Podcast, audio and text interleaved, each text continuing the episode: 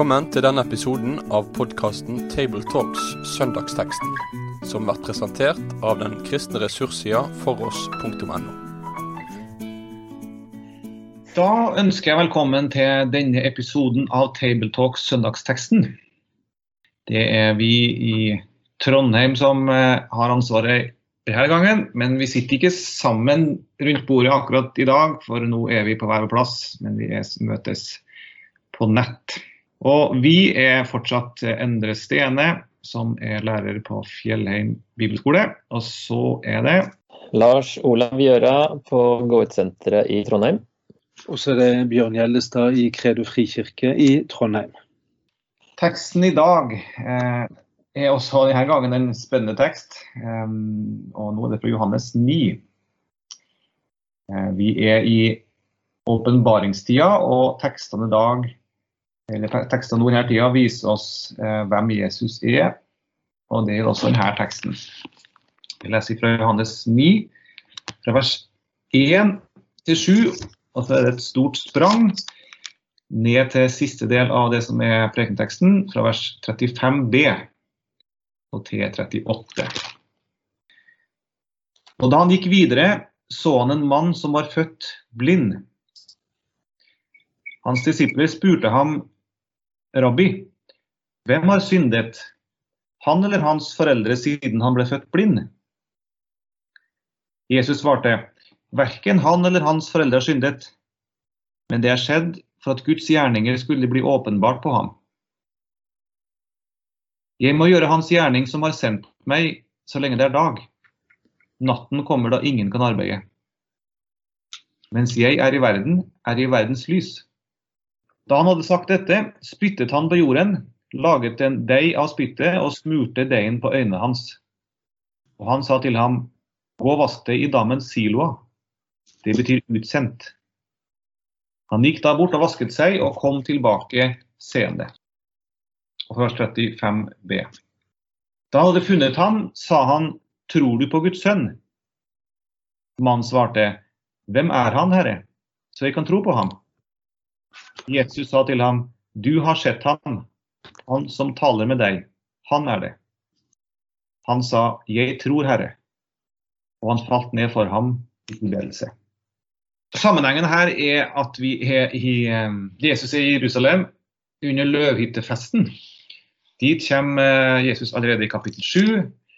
Eh, Løvehyttefesten er en, en, fest med flere element, mm, men der det er noen tema som går igjen. Eh, man feirer bl.a. en fullmånenattfest med, med fakler og bål. Så Det er en fest hvor, hvor lys og mørke var tematikk. Og Det er også i kapittel, kapittelet før at Jesus roper ut at han er verdens lys. Og Når dette skjer, så får vi inntrykk av at Jesus fortsatt er i Jerusalem under eh, dødfesten. Og det er noen av de samme tematikkene som, som uh, er i festen som Jesus tar opp i seg i denne møtet med denne blindfødte mannen. Og som ellers i Johannes-evangeliet så, så, forteller undrene her eh, om en åndelig virkelighet og viser hvem Jesus er for noen. Så her møter Jesus en, en, en mann som er blind. Og disiplene spør om det er han som har synda, eller om det er hans foreldre. Eh, hva tenker du om det spørsmålet, Bjørn? Ja, eh, det er jo eh, det, forklarer i hvert fall, eller peker på noe som var en vanlig tanke, at fysiske handikap har en årsak i, i synd i menneskers liv. Og her er jo det at de, de, spør om det er foreldrene eller det er han sjøl som eh, står bak dette. Jeg syns jo den siste biten er litt ulogisk, at, at han skulle ha forårsaket eh, en årsak til sin egen blindhet fra fødsel av. Det syns jeg er litt eh, vanskelig. Men det er jo interessant at, at, det første de er opptatt av, det er å finne årsaken til problemet, istedenfor å å tilby hjelp til denne mannen, eller vise medlidenhet med han. Så her viser jo Jesus og disiplene litt forskjellige holdninger, for å si det sånn. Så Det, det var det første jeg legger merke til i begynnelsen der. da. Mm. Det står jo veldig ofte når Jesus møter mennesker, at han får medlidenhet med dem. og så utløser det en under og en, en handling. Mens vi møter menneskers liv med å skal ha et svar eller finne løsning. Ja, en teologisk eh, problemstilling. Man, eh, man teoretiserer eh, ting veldig ofte. Hva er din første tanke Lars Olav, i møte med, med problemstillinga? Um, Jesus' svar til dem da, er at det er verken han eller hans foreldre som har synda. Dette løfter jo opp lidelsens problem, eller hvorfor vi opplever lidelse og smerte. Um, hva tenker du omkring det, Lars Olav? Hva forteller dette om, om den tematikken? Nei, Det forteller vel at uh, det ikke alltid er en årsak til uh, lidelse. Det er vel det vi leser, eller det inntrykket vi får av Jobbs bok, og, eller der er det for så vidt en årsak, men den, den, blir jo aldri forklart for Jobb. Og forkynneren nå snakker jo om at eh, livet er frustrerende noen ganger. I Lukas så har Jesus sagt at eh, det er ikke noe Lukas 13 er det vel. De spør om det, var noen større syndere, de som døde i et par hendelser der i starten av Lukas 13, og så svarer Jesus nei. Og Det er jo noe av det samme man sier her, at det er ikke alltid en, eh, en åndelig årsak eh, bak eh, lidelse i verden, men at verden er ødelagt av synd. Så, sånn sett så er det jo synd som er årsak til at han er blind. Men det er ikke hans egen synd eller foreldrene. Men det er jo syndefallet som har gjort at eh, ingen blir født helt perfekt, og noen mindre perfekt enn andre. Mm. Ja, for det, for det, er jo noe i spørsmålet her som er riktig. Altså, Syndefallet har fått noen konsekvenser. Mm. Så blindheten kommer jo av synd. Eh, men, men, det må vi forstå på et, et generelt plan, på, eh, så, så, er det jo riktig. Men på, på, individu, på, individplanet så kan vi ikke si at det har noen konsekvens, eller at det er pga. synd at vi opplever sykdom, eller Nei, jeg tror det blir eh, problematisk, og det har jo vært problematisk for mange å få høre det. At enten eh, du har gjort noe Det er jo det jobb får høre av vennene sine, at eh, det er et eller annet du har gjort. Og Det ga for så vidt mer mening i det gamle pakt. Da. De, de lener seg på noen ting som er riktige der. At ut fra hvor godt man holdt pakten, så kunne Gud uh, straffe. Men uh, det blir veldig problematisk å si det nå i dag, og, og så koble det sammen med, med et mål av tro og, og sånt. da. Jeg synes jo det er, en, det er en tekst som sier litt om at, eh, at, årsaksforholdet her det er ikke noe personlig skyld som, er, som ligger bak, men helt riktig som dere sier at, eh, at hele menneskeheten er, er, rammet av altså sykdom og lidelse. Det er en del av konsekvensene av syndefallet. Det, ting er kommet i ulage, rett og slett. Så, så noe av poenget her er jo i hvert fall det at Jesus eh, fritar fra personlig skyld i det, til, som en forklaring her. Men vi ser jo det mange andre steder i Bibelen og i Paulus sine, sine lastekataloger at uh, synd og skyld knyttes til, uh, til personlige uh, moralske gale handlinger. Men det er, ikke, det er, ikke, den koblingen her knyttet til lidelsen og, og dette medfødte handikappet. Så Jesus kommer jo med noen frigjørende ord til de som eh, sliter med, med sånne tanker og følelser. Og, og, Det er jo ikke så uvanlig at folk som rammes av lidelse, at de begynner å spørre hvorfor skulle dette skje meg?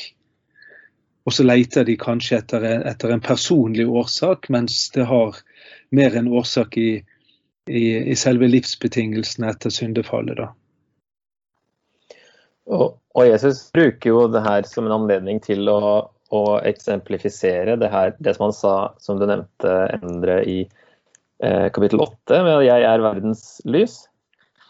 Eh, og så gjentar han det her og sier at eh, så lenge jeg er i verden, er jeg verdens lys, og så, og så helbreder han eh, denne mannen.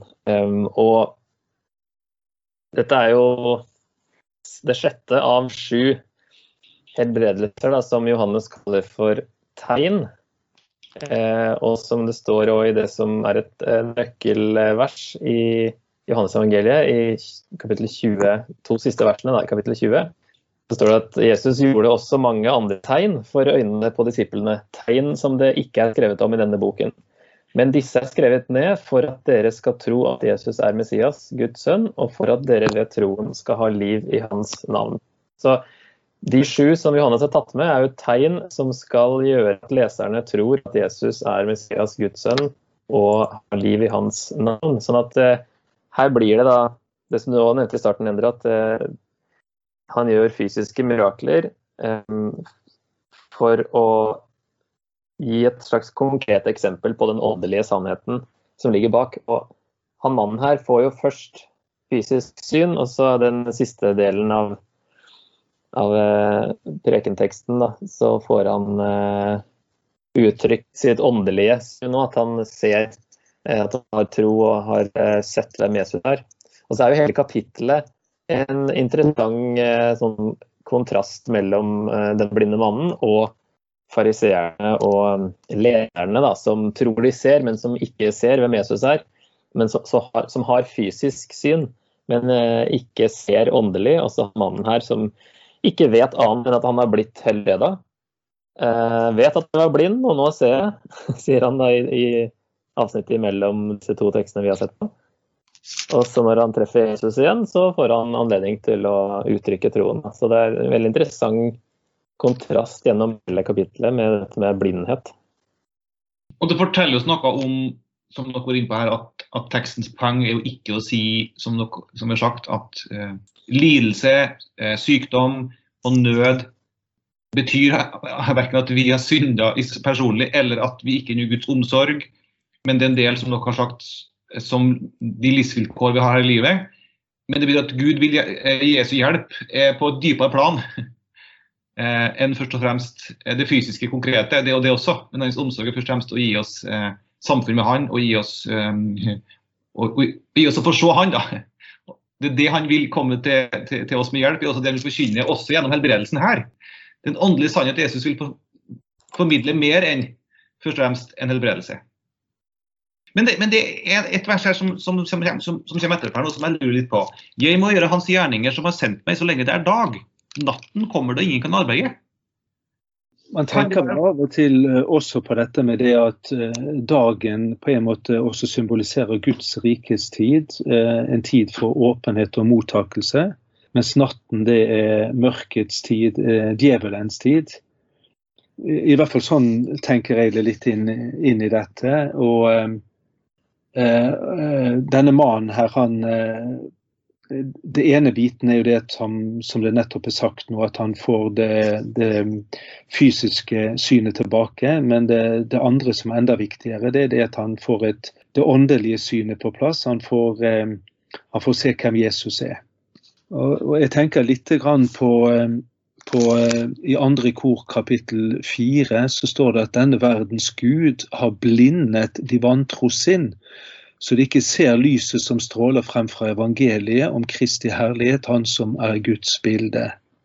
Og så har du det også I, i 1. Peters brev så står det dette at vi har gått over fra mørket til Hans underfulle lys. Så eh, det er Jeg ser for meg også at det er noe der med, med mørket som representerer eh, Satan, og lyset som representerer Guds rike i hvert fall ligger det litt i bakhodet mitt når jeg, når jeg hører denne teksten. Jeg har lest en plass hvor, hvor man sier at um, natten her representerer Jesu, Jesu død. Uh, og så er dagen Den hellige ånds virke når Hellige ånd kommer, blir utgitt. Og Der er det et rom hvor, hvor Jesus ikke er her, uh, men så kommer Den hellige ånd. Og så kommer dagen igjen, da vi kan arbeide. Det er også en måte å forstå det på. Og så helbreder Jesus. Han gjør det på en sånn, en sånn um, Hvorfor gjør han det på den måten her, og hva ligger det i det her? Spytte på jorda, lage en deig, smøre på øyet, vaske seg i siloer i en dam, som betyr utsendt. Hva vil Jesus formidle med det her?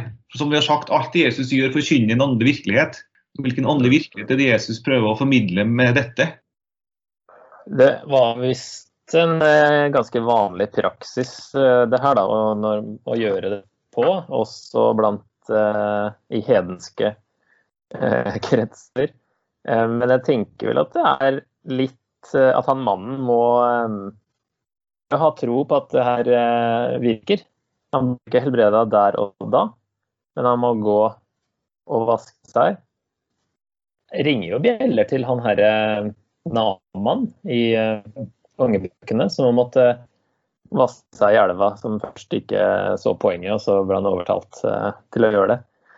Um, og så er det dette med Siloadammen nå spilte jo en rolle i løvetefesten. At de gikk og henta vann derfra og gikk en sånn prosesjon tilbake til tempelet og helte det ut ved alteret. Så det er jo inni hele symbolikken i løvetefesten også at han eh, blir sendt dit. Men jeg tenker kanskje først og fremst at han må Han viser tro ved å gå og gjøre det, da. Og, og ikke bare tenke at dette var noe merkelige greier.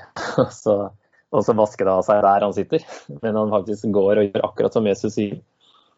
Jeg har eh, eh, Jeg tenker ofte at eh, det er sjelden vi hører Jesus gjør underne på samme måte eh, to ganger.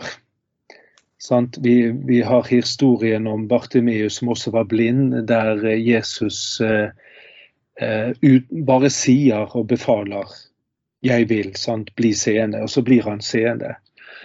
Eh, noen eh, tenker jo her at kanskje en blind mann eh, har behov for å kjenne rent sånn fysisk når Jesus kliner dette i øynene hans og virker litt uappetittlig på oss. At han skal rett og slett kjenne 'nå steller jeg med deg'.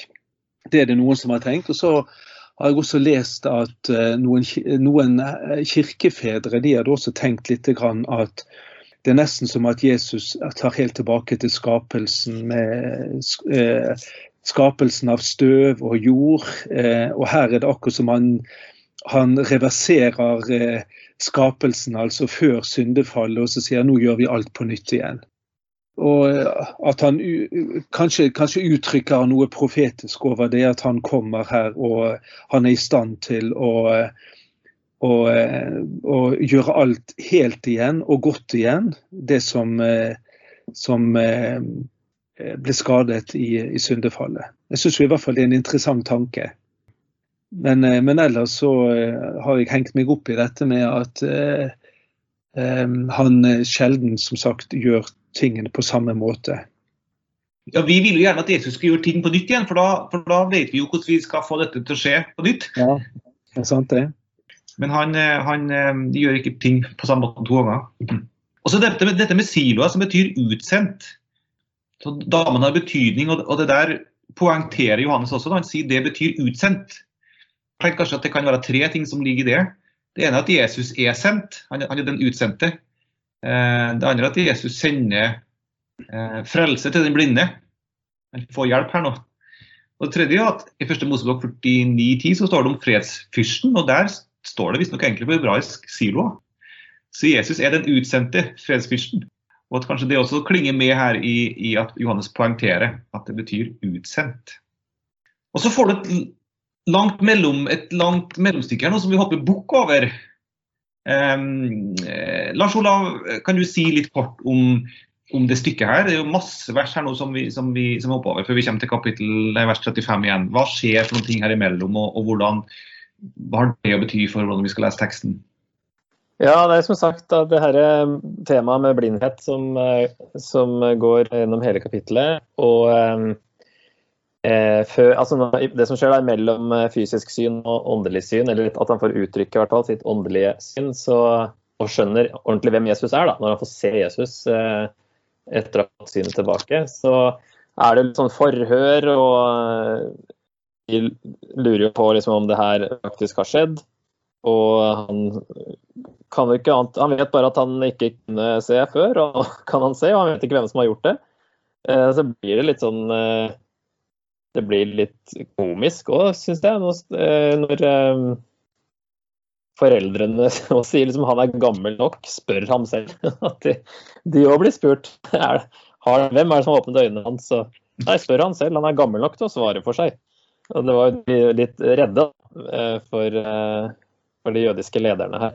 Men det er liksom veldig Han blir jo et slags vitne, han, og det er jo et tema som går gjennom hele brevet, nei, hele evangeliet. At uh, mange som vitner om Jesus. Og her er han en av de menneskene som vitner om Jesus uten å ha sett hvem han er, faktisk. Men han, han vet at han er en profet, sier han også i vers 17. Hva mener du om ham, siden han har åpnet øynene dine? Han svarte han er en profet. Og hvordan kan et syndig menneske gjøre slike tegn som han rett før? Så han har skjønt bare det at han ble, fikk synet tilbake av Jesus, så har han skjønt eh, hvem han er. Selv om han ikke har sett ham eh, fysisk. Og så er det de andre her som eh, har sterk tvil og motstand mot, eh, mot Jesus i utgangspunktet, da, og som eh, ikke kan tro at dette eh, Eller som lurer på hvem han er som har gjort det. Um, det har gjort det på en sabbat, da. Det er vel kanskje det som er uh, et problem. Jeg opplever at, uh, at, det mellomstykket her, det egentlig treffer uh, det moderne mennesket midt i magen. altså. For det at det, mm. det, det viser litt om vår måte å møte under og tegn på. Vi rasjonaliserer det helt bort. Og Det er egentlig det de gjør her. sant? Altså, det kan skje under rett foran øynene på dem, men de prøver å finne en bortforklaring. Eh, de vil rett og slett ikke godta det. Og Det tenker jeg det er en veldig moderne holdning. Eh, vi mener at alt har en forklaring. Det har en logisk forklaring, det har en vitenskapelig forklaring. Eh, og vi vil på en måte ikke slå helt til ro med at det kan skje noe som ikke kan forklares. Og Her ser vi det at de, de leter jo febrilsk etter å finne logiske forklaringer. Sant? De går først til mannen, og så går de til foreldrene. Og selv om de får bekreftelse fra begge hold, og selv om de ser at han har fått øynene åpne, så begynner de da å betvile at han virkelig har vært blind. For de kan ikke godta, kan ikke godta at under har skjedd. Og, og jeg tenker at det er det er jo noe av det av troens vesen som handler om nettopp å godta det Gud sier, eh, og det uforklarlige. Men også å, å tenke litt rasjonelt. For det at de legger jo ikke sammen to og to. Mm. Altså hvis, han, eh, hvis, han, virkelig er blitt helbredet, så står de foran en mann som kan gjøre noe som ingen av de kan gjøre. Men den slutningen greier ikke du å trekke. Så de er rett og slett veldig ulogiske i sin eh, tenkning. De er, eh, de forutinntatte. De underet kan per definisjon ikke skje. Ja, Først har vi problemet at han har gjort det på sabbaten, og da kan han ikke være fra Gud. Det er liksom ja, første konklusjon. Og så ville de ikke tro at han hadde vært blind. Og da er det ikke noe problem hvis han ikke har blitt helbreda på sabbaten. Så det henger jo ikke sammen. Og så er det litt tilbake igjen ja, Hva gjorde han med deg? Hvordan, hva gjorde han med deg? Hvordan åpnet han øynene dine? Da er det litt tilbake igjen på det, det første. Så det, det, når han sier da jeg har, har, jo allerede sagt det, og dere ville ikke høre på meg. Hvorfor vil dere høre det nå igjen? Så han begynner å bli litt smålei eller oppgitt, han her blinde. At uh, de, de, de, spør og spør og spør og prøver å finne uh, en annen forklaring, eller i hvert fall, hvert fall ikke eh, tro at Jesus er den han sier han er. Eh, så til og med han blir mann her, bare herlighet. Hva er det dere holder på med? jeg syns jo, jo, teksten er helt riktig det du sier. og jeg synes jo teksten sier litt om at uh, altså På den ene siden så sier det at et vitnesbyrd det er veldig vanskelig å, å bortforklare. altså denne mannen han hadde sitt på, på det tørre. Han, han bare fortalte om det han hadde sett og hørt. sant? Eh, jeg vet ikke, jeg kan ikke forklare alt, men det er dette som er min historie. Og så sier det samtidig at, at også vitnesbyrdet, eh, selv hvor sterkt det kan være, og godt og sant og riktig det kan være, det, ikke, det blir ikke alltid tatt imot. Eh, og det er på en måte av noe av den blindheten som jeg tenker ligger under hele historien. At Guds under kan skje like for øynene for, for oss, men vi, vi, tror det ikke likevel. At Når mennesker sier i dag ja, hadde vi opplevd dette, så hadde det vært mye enklere å tro. Det tror jeg faktisk ikke er tilfellet. Hadde Jesu oppstandelse skjedd i dag, så ville, ville kanskje to tredjedeler ha funnet en bortforklaring eller en annen årsak på det. Så troens kår den har like trange kår i vår tid som den hadde på Jesu tid. Eh, de prøvde å finne rasjonelle forklaringer, og selv om underet de kunne ta på underet, de kunne ha det rett foran øynene, så, så ville ikke de godta det. Og det, det, er litt av syndens karakter, tenker jeg, som sitter i våre øyne. Ja, og, og så, denne mannen har jo ikke sett Jesus, for han blir jo sendt ifra Jesus blind. Ja. Så han vet ikke Jesus ser ut. Eh, og så blir han kasta til synagogen, står det da i vers, eh, i vers eh, 35. da, han kastet til synagogen. Og så står det at Jesus leter opp han her mannen. For mannen kan jo ikke lete opp han, for vet ikke hvordan Jesus ser ut. Så, så Jesus leter han opp. Og så spør han tror du på Guds sønn. Og så svarer han «Mm, hvem er han? Herre, så jeg kan tro på ham. Skal, skal tro man har mannen kjenner igjen stemmen, at, Jesus, at han skjønner at det er han som helbreder, eller Den dialogen her står ikke helt klart for meg. Hvor mye skjønner mannen? Men Jesus sier i alle fall at du har sett ham, han som taler med deg, han er det. Og han, og han tror. Ja, rett, rett før der så, så sier han blinde mannen, eh, han som tidligere var blind, da, i vers 31, vi vet at Gud ikke hører på syndere, men bare på den som er gudfryktig og gjør hans vilje. Og så sier han i vers 33, var ikke denne mannen fra Gud, kunne han ikke gjøre noe. Så er det neste som skjer, da. Eh, Her i min oversettelse står det faktisk menneskesønnen, da. Selv om du hadde Guds sønn, men det er noen forskjellige manuskripter. Men uansett så har han i hvert fall skjønt at Jesus må være fra Gud. Mm. Så det, er- når han nå skjønner hvem, hvem han er, så er det ikke så vanskelig å tro at han, eh, han som helbreda han var faktisk eh, Guds sønn eller menneskesønnen. her da. Han overgir seg umiddelbart til, til det Jesus sier, da, og erkjenner at han er Guds sønn ut ifra det han har erfart. Mm. Og det er ikke tvil om at han ikke bare er Gud, men, han, eh, men, men med tru her så må det bety noe mer enn at han tror at Gud eksisterer. Men det må også tro at tror du på Guds sønn, så må det bety har du tillit, stoler du på han? Jeg har din frelse? Ja, sier han. Jeg tror. Og så syns jeg jo at uh, han viser noe av troens vesen helt på slutten i den siste setningen, og han tilba han. Eh, og Det er jo den store kontrasten til eh, de skriftlærde her. De, de lagde De betvilte Jesus, mens den blinde han tilba Jesus. Og Det er jo interessant av to grunner. For det første så vet jo vi at bare Gud skal tilbes. Eh, Men her er det tydeligvis at han tilber Jesus, og det står ingenting om at Jesus eh, kritiserte ham for det. Og Det er òg med å bekrefte det som underet skal bekrefte, nemlig at her er det han er virkelig menneskesønn, han er virkelig Guds sønn. Han er, han er Messias.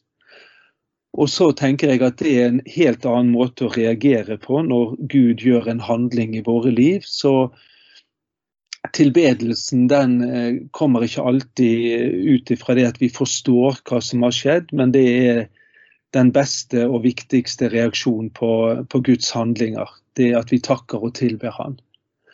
Ikke det at vi forstår Gud, at vi kan forklare det Gud gjør, men eh, det, det er det Gud vil ha i våre liv. Han vil ha vår tilbedelse. Og det får jo, det får jo Jesus her av denne mannen. Det er jo en interessant, kan være en en slags kobling til leserne av Johannes-evangeliet, som tradisjonelt så dateres jo evangeliet til 90-tallet, altså i, i det første århundret, og eh, tempelet ble ødelagt i år 70, sånn at det var jo etter år 70 at, eh, at de kristne eh, altså de jødekristne, da, de messianske jødene, eh, ble skilt ut fra resten, og så ble de jo kasta ut av synagogen.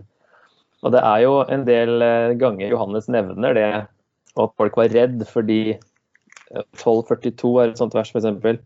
Likevel var det mange som trodde på ham, også av rådsherrene, men pga. pariserene bekjente de det ikke, så de ikke skulle bli utstøtt av synagogen. Eh, flere, flere ganger han nevner det, så her er det jo da han har blitt støtt ut av synagogen, eller eh, kasta ut fra dette rådet, i hvert fall. Og så eh, kan vel leserne òg sitte og, og føle på det, ja, at eh, de har blitt kasta ut og blir en sånn uh, uglesett gjeng. Som da kanskje da kan bli oppmuntra av den historien med at Og så har de kanskje ikke heller sett Jesus med fysiske øyne, hvis det er så sent da som år 90. Og de vil jo kunne kanskje identifisere seg med han her, da, som eh, tror likevel, eh, uten å ha sett Jesus på det tidspunktet i teksten akkurat her. han ser han jo etterpå. Men, eh, men det at man kan tro, og salig den som tror uten å ha sett, og at man Ja, de kunne i hvert fall identifisere seg, tenker jeg, med han som står imot alle andre her, og bare vitner, er et vitne for eh, Jesus som han tror på uten å ha sett. Og så får han å se ham til slutt, og det får jo vi òg en vakker dag. Men, eh, men, nå har jo de fleste ikke sett Jesus med fysiske øyne, men vi tror jo likevel. Ja, Det er godt å identifisere seg med for oss. Ja. som ikke kan se han fysisk med øynene, men som uh, kan få erfare det som han opplever, nemlig at Jesus åpner opp øynene så han kan si 'jeg tror, Herre'. Og det samme gjør Gud i vårt liv. Når han åpner opp ved sin ånd, uh, åpner opp vårt hjerte så vi kan tro på han uten å se. Og Paulus skriver jo også så sterkt at vi, vi elsker han ennå vi ikke ser han. Han har Peter sett da, men han skriver til, sine, til dem sine tilhørere at vi kan elske han og vente på han uten at vi har fysisk sett den. For Den hellige ånd har, lagt, har åpna opp våre øyne og, og latt oss få lyst opp i vårt mørke. Jesus sier jo her også 'jeg er verdens lys'. Derfor er han også vårt lys, og vi trenger han for å, for å få se han. Jesus sier vel også det salige de som tror uten å se. Han sier det vel til, eh, til Thomas. Og så har du eh, i Korinterbrevet sant? vi lever i tro uten å se. Så der er jo noe av den tanken der. Og Da er vi jo tilbake med det du starta med å endre. At eh, med det åndelige som ligger bak dette her, at det er jo det de fleste har opplevd. At vi har fått et åndelig syn. og og uh, fått øynene åpna, de åndelige øynene, så vi ser hvem Jesus er. Uh, uten at alle har blitt helbreda på en sånn måte som han her blir. da. Så det er godt at denne teksten kan, kan uh, si oss noen ting, selv om vi verken er blind eller ikke oppleve noen helbredelsesunder, men at teksten kan forkynne oss noe om at den, den her gjelder oss alle. For vi er alle åndelig blinde, og vi trenger alle eh, Den hellige ånds lys i vårt hjerte til å tro og til å falle ned i tilbedelse for ham. Så med det tror jeg vi, vi runder av eh, denne samtalen. Og så eh, ber vi en kort bønn til slutt. Kjære Herre Jesus Kristus, takk for at du er verdens lys.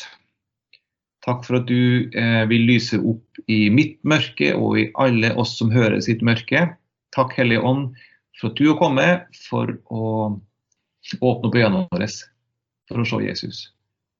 Herre, kom Hellige Ånd over oss, over oss folk og i vårt liv, og gi oss øyne til å se, Herre.